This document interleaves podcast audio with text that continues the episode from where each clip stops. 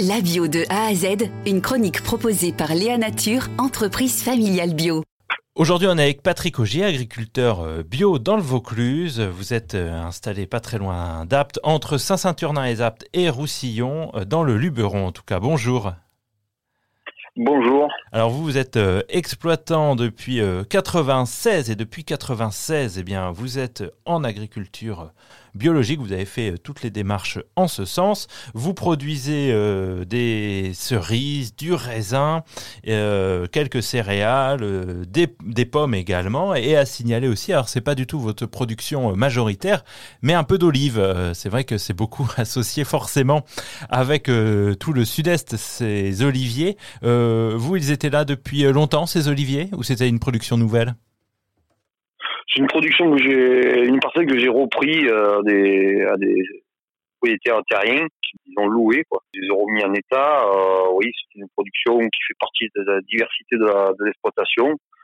Et c'est, on peut dire que c'est une production qui est bien adaptée à notre région, région aride et sèche, qui est moyennement capricieuse avec le, le climat, puisque c'est, c'est un arbre qui a peu besoin d'eau. Et encore que, euh, voilà, ça fait, 2022, c'est la première année que je, je, je, déroule des tuyaux dans les, dans les, dans les arbres, dans le verger, parce qu'il souffrait énormément. Depuis 3-4 ans, on a eu des sécheresses qui sont très importantes. Du coup, de ce fait, on a, on a senti obligé de les irriguer, de les irriguer un petit peu.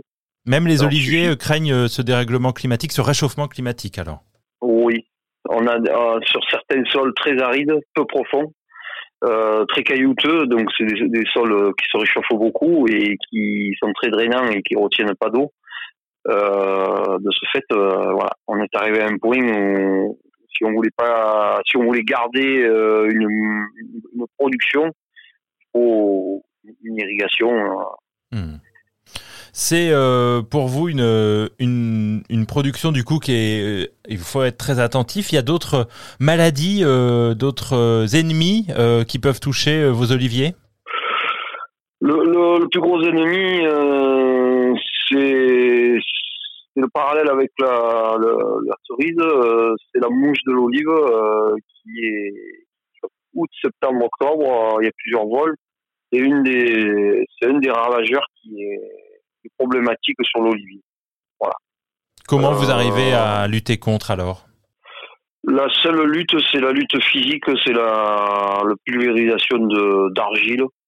Au moment, moi, j'ai adopté cette, euh, cette pratique qui est voilà de pulvériser des argiles blanches sur les sur les sur les arbres et sur les fruits et ça permet de, de faire une paroi entre entre le fruit et la mouche et la mouche n'aime pas ça elle va va promener ailleurs avec beaucoup moins.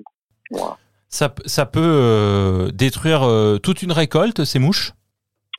Eh oui, pour certaines années, hein, ça peut aller jusqu'à 90% de piqûres. Et si on a 90%, les olives tombent, tombent naturellement de, de, l'arbre. Et les fruits qui restent, ils, ils s'altèrent très vite. Quoi. Ils sont piqués, ils sont, dès qu'on les cueille, ils, ça, ça dîme très vite et pour faire de, l'huile, même de l'huile transformée, euh, c'est pas, pas terrible. Ça altère, ça altère le, le, goût de, de l'huile. Patrick Augier, je vous remercie.